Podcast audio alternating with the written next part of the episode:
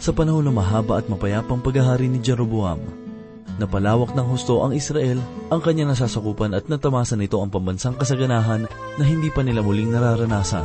Subalit sa kabila ng ganitong kalagayan, nasaan kaya ang espiritual na katayuan ng Israel? Tunghayan natin ang kasagutan sa pambungad na mensahe ng Amos.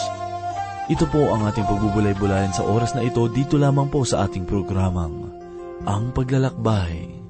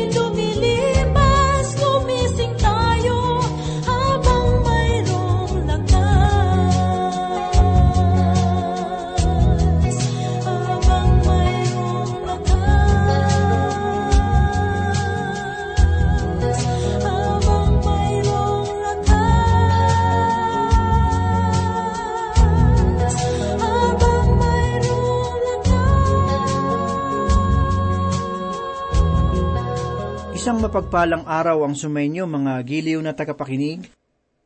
Oras na naman upang tayo po ay magbulay-bulay ng salita ng Panginoon.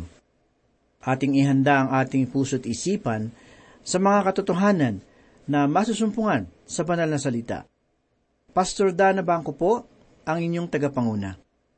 Muli po tayong dadako sa lumang tipan upang pag-aralan ang isa pang kahangahangang aklat na isinulat ng isang propeta na nagngangalang Amos. Ang tao na ito ay lumaki sa hirap, subalit ginamit siya ng Diyos para sa isang malaking tungkulin bilang propeta. Ang ministeryo ni Propeta Amos ay nagsimula noong panahong paghahari ng ikalawang Jeroboam na hari ng Israel at ni Uzzias na hari ng Huda. Siya ay kasabayang propeta ni na Jonah at Oseas na mga propeta sa hilagang kaharian ng Israel. Gayon din nila Isayas at Mikas na mga propeta ng kaharian ng Juda. Ipinahayag ni Amos na ang Diyos ang siyang dakilang pinuno ng sanlibutan kung saan ang mga bansa ay magsusulit. Ang sukat ng pananagutan ng bansa ay nasasalig sa sukat ng liwanag na kanyang tinataglay. Makikita natin sa ikatlong kabanata ng Amos, talatang tatlo, ang huling batayan ng pagsubok sa mga bansa na ganito ang sinasabi. Makakalakad ba ang dalawa na magkasama, malibang sila'y mayroong ginawang tipan? Sa oras ng kasaganahan, ipinahayag ni Amos ang mensahe ng hatol ng Diyos sa bayan ng Israel. Si Amos ay nagsabi na ang hatol ng Panginoon ay naghihintay na maibuhos laban sa bayang nabubuhay sa kalayawan at mahalay na pamumuhay. Ngunit, sino nga ba si Amos? Anong pagkatao mayroon siya? Ang katanungang ito ay mahalagang sagutin sapagkat malibang makilala natin si Amos, ay hindi rin natin maunawaan ng lubos ang kanyang mga propesiya. Sangayon sa naitalang bagay patungkol sa kanya, Si Amos ay ipinanganak sa Huda, ngunit isinugong propeta para sa hilagang kaharian. Ang kanyang mga mensahe ay narinig sa templo ng hari doon sa Bethel. At ang paksa nito ay may kinalaman sa pangkalahatang pananaw tungkol sa buhay at sa panukala ng Diyos para sa lahat ng mga bansa. Hindi rin nakukulong sa kasalukuyang kalagayan ang kanyang mensahe, sapagkat ito ay mayroong panghinaharap na pahagyag. Sa unang kabanata ng Amos, unang talata, mababasa natin ang ganito. Ang mga salita ni Amos, nakasama ng mga pastol ng Tekoa, na nakita niya tungkol sa Israel ng mga araw ni Urias na hari ng Huda, at ng mga araw ni Jeroboam na anak ni Ohas na hari ng Israel, dalawang taon bago lumindol. Ang Tekoa ay isang lugar kung saan ipinanganak si Amos. Anim na milya sa hilaga ng Jerusalem ay ating matatagpuan ang tanyag na lugar ng Bethlehem, na ayon sa pahayag ng ikalimang kabanata ng Aklat ng Mikas, talatang dalawa ang ganito. Ngunit ikaw, Bethlehem, sa Efrata, na maliit upang mapabilang sa mga angkan ng Huda, mula sa iyo ay lalabas para sa akin ang isa na magiging pinuno ng Israel, na ang pinagmulan ay mula ng una, mula ng walang hanggan. Ang lugar ng Bethlehem ay naging isang kilalang lugar sa Huda, subalit mayroon pang isang maliit na lugar na nasa timog silangang bahagi ng Bethlehem, na ang pangalan ay Tekoa. Ang lugar na ito ay hindi kilala, kung paanong si Amos ay hindi rin kilalang propeta sa banal na kasulatan. Ang munting bayan ng Tekoa na kanyang pinagmulan ay lingid sa kaisipan ng marami. Ito ang lugar kung saan isang babaeng propeta ang pumunta kay David upang magbigay mensahe. Ito ay ating matatagpuan sa ikalawang Samuel, kabanatang labing apat. Ang lugar rin na ito ay bati ni David sapagkat ito ang lugar na kanyang pinagkublihan noong siya ay ipinapapatay ni Haring Saul. Ang Tekoa ay matatagpuan sa mataas na mga burol na kakikitaan ng nakakatakot na tanawin ng tuyong disyerto na humahantong sa patay na dagat. Ang mga mababangis na hayop sa lugar na ito ay umuungol tuwing gabi, samantalang sa umaga ay mga iniwang mga kagamitan ng mga manlalakbay ang iyong makikita. Subalit ngayon, ang bansang Israel ay nagpapagawa ng malaking daan sa tabi ng patay na dagat na humahantong sa Masada. Ang daan na ito ay bumabalik patungong Arad, Hebreyon, at sa Bethlehem, ngunit hindi dumaraan sa bayan ng Tekoa, sapagkat ang lugar na ito ay mayroong disyerto. Kung kinakailangan mong makarating sa Tekoa, kinakailangan mong maglakad ng dalawang milya mula sa daan na iyong binabaan upang marating ang lugar ng Tekoa. Kaibigan, ito ang lugar na pinanggalingan ni Amos, at yaon lamang ang kaluwalhatian na maipagmamalaki ng bayan. Buksan po natin ang ating mga banal na kasulatan sa ikapitong kabanata ng Amos upang masigit nating makilala ang propeta at ang kanyang ministeryo sa Samaria, ang hilagang kaharian ng Israel. Mababasa natin sa ikasampu hanggang ikalamin limang talata ang ganitong pahayag. Nang magkagayoy nagsugo si Amasiyas na pari sa Betel kay Jeroboam na hari ng Israel, na nagsasabi, si Amos ay nakipagsabwatan laban sa iyo sa gitna ng sambahayan ni Israel.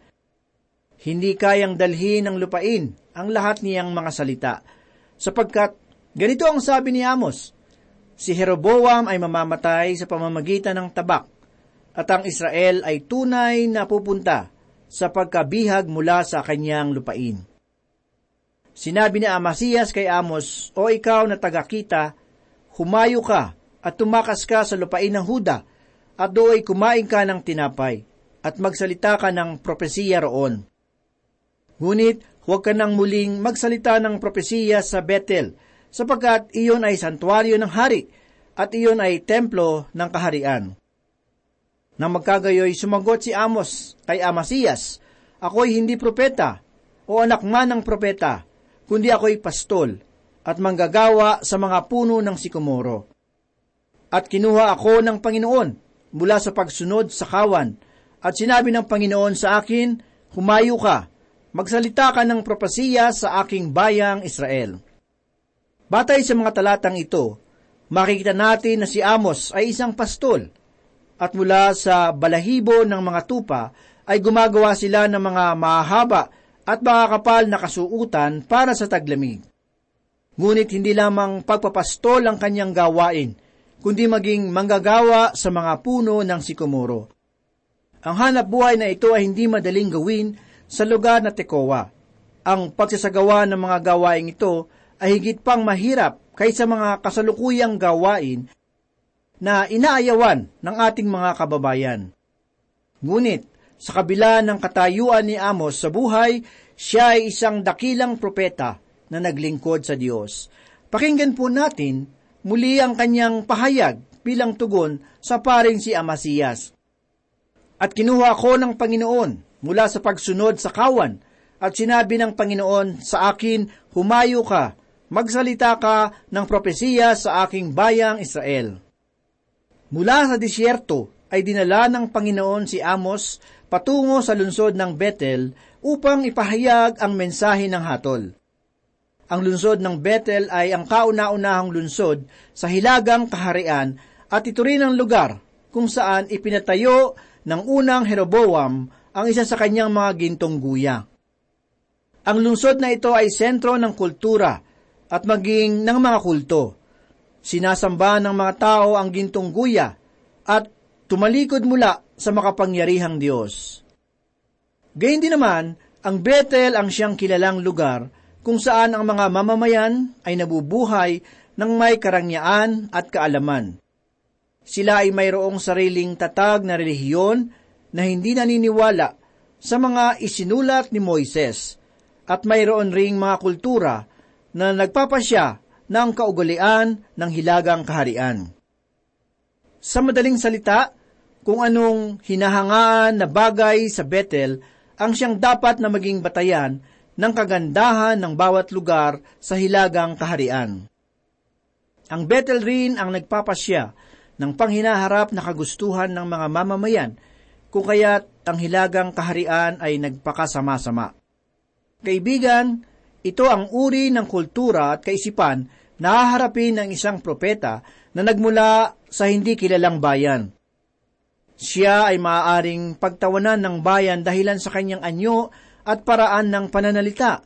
Subalit, ipinangaral pa rin ni Amos ang salita ng Diyos. Marami rin ang sa kanya ang nakinig at muling nanumbalik sa Panginoon. Subalit ang mga pinuno ng relihiyon ay naging bulag sa katotohanan ng kanyang mensahe. Ipinatawag nila ang kanilang punong pari na si Amasiyas upang gumawa ng paraan laban kay Amos. Ang punong pari na ito ay may mas mataas na pinag-aralan at isang dalubhasa, ngunit ang kanyang puso ay hindi matuwid sa harap ng Panginoon sapagkat ito ay pinaghaharian ng Diyos-Diyosang si Baal. Hiniling ni Amasiyas ang tulong ng hari sapagkat para sa kanya ang relihiyon at pamahalaan ay hindi dapat na maghiwalay. Ganito po ang ating mababasa sa ikapitong kabanata ng Amos, talatang sampu at labing isa. Nang magkagayoy, nagsugo si Amasiyas na pari sa Bethel kay Jeroboam na hari ng Israel, na nagsasabi, si Amos ay nakipagsabwatan laban sa inyo sa gitna ng sambahayan ng Israel.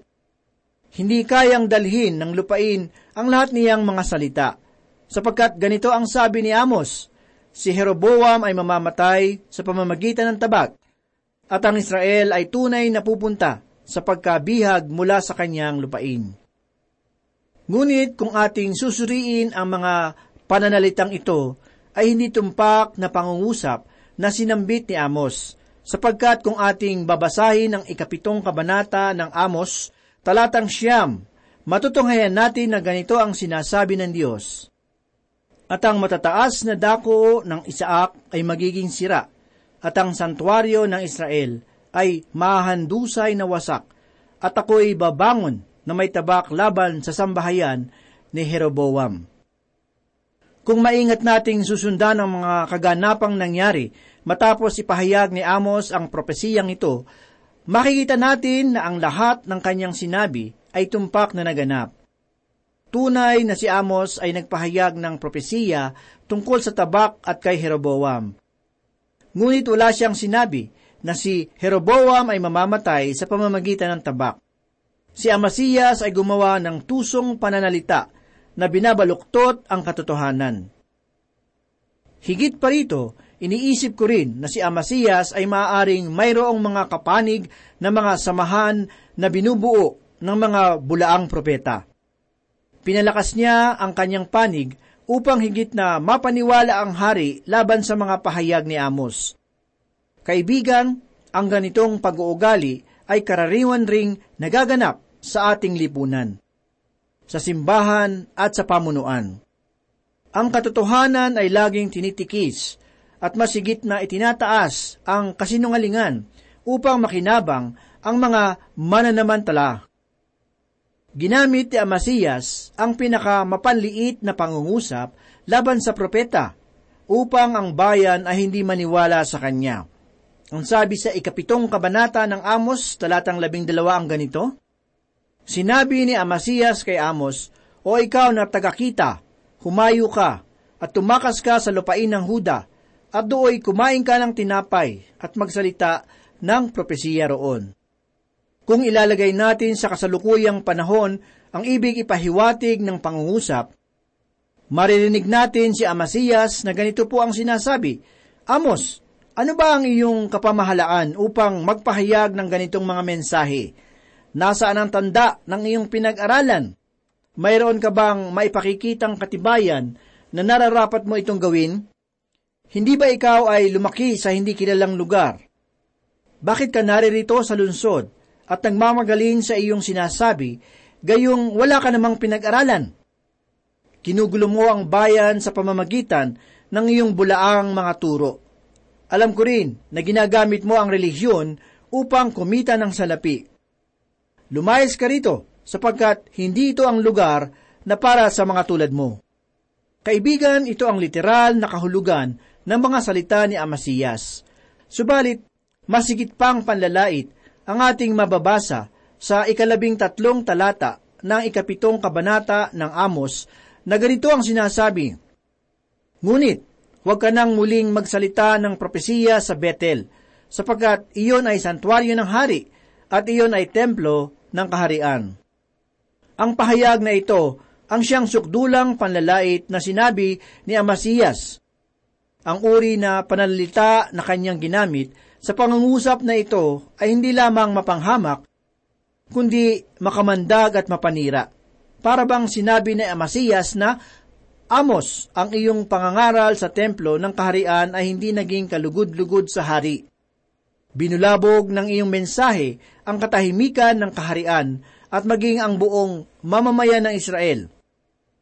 Hindi ka gumamit ng maingat na pangungusap at nagbigay ng kaaliwan sa bayan, kundi naging tuwiran ka sa iyong mga pahayag. Wala kang paggalang sa mga mayaman at sa mga nagsusumikap. Ginamit mo ang pulpito upang maging tanyag gayong wala ka namang pinag-aralan upang ipaliwanag ang banal na kasulatan. Kaibigan, ito ang pangahawak ng punong pari na si Amasiyas. Subalit ano ang tugon ng propeta tungkol sa mga paratang na ito? Mababasa natin sa ikapitong kabanata ng Amos talatang labing apat at labing lima ang kanyang mahinahong pahayag. Ganito po ang kanyang sinabi. Nang magkagayoy, sumagot si Amos kay Amasiyas, Ako'y hindi propeta o anak man ng propeta, kundi ako'y pastol at manggagawa sa mga puno ng sikumoro. At kinuha ako ng Panginoon mula sa pagsunod sa kawan, at sinabi ng Panginoon sa akin, Humayo ka, magsalita ng propesiya sa aking bayang Israel. Para sa ibang mag-aaral ng banal na kasulatan, si Amos ay isang maningas na propeta na kapariringgan ng malakulog na mensahe.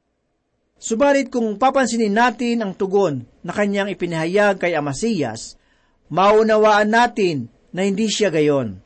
Si Amos ay may mapagpagkumbabang puso. Nalalaman niya na hindi siya nakapag-aral sa mataas na paaralan ng Israel. Alam rin niyang isa lamang siyang pastol at nakatira sa hindi kilalang lugar ng Tekoa. Ngunit ang kanyang pagiging propeta ay hindi nakasalig sa kaisipan at pagsusumikap ng tao, kundi sa pagtawag ng Diyos.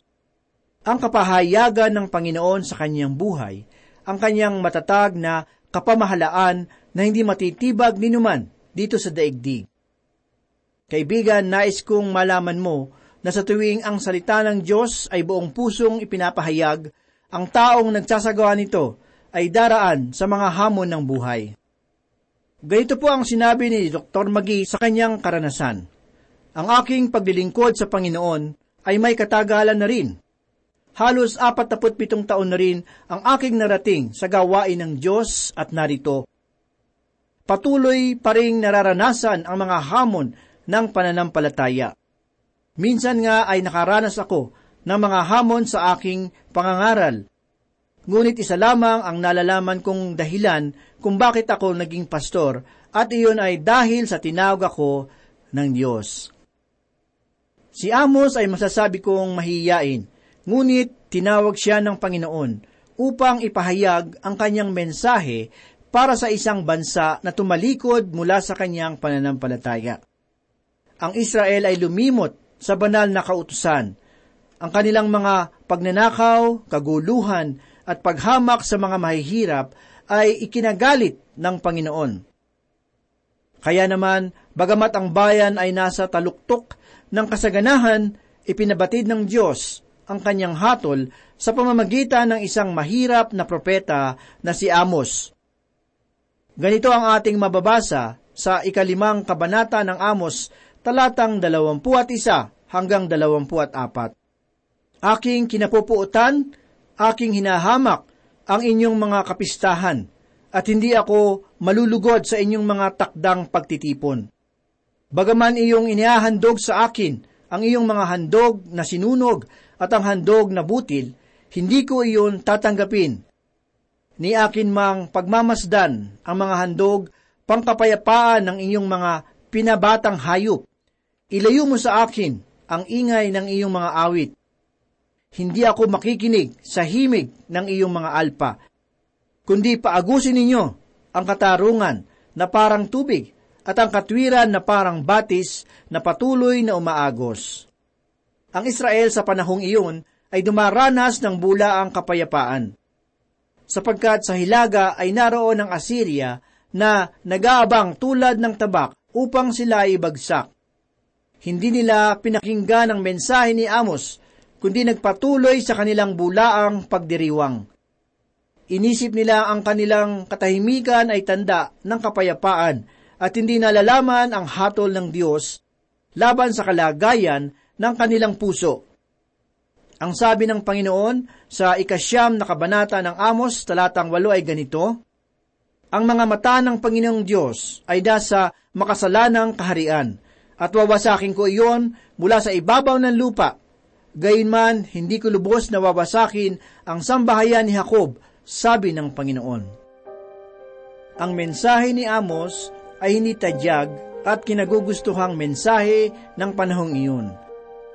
Subalit, ang lahat ng kanyang sinabi ay nagkatotoo sangayon sa itinakdang sinabi ng Diyos. Manalangin po tayo.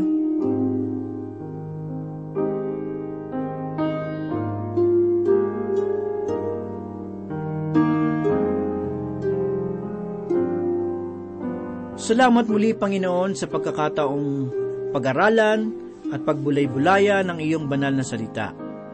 Ito po ay nagdulot kabusugan ng aming kaluluwa. Ikaw ang gumabay sa amin upang maisabuhay namin ang iyong mga katuruan. Ito po ang aming samot dalangin sa pangalan ni Jesus. Amen.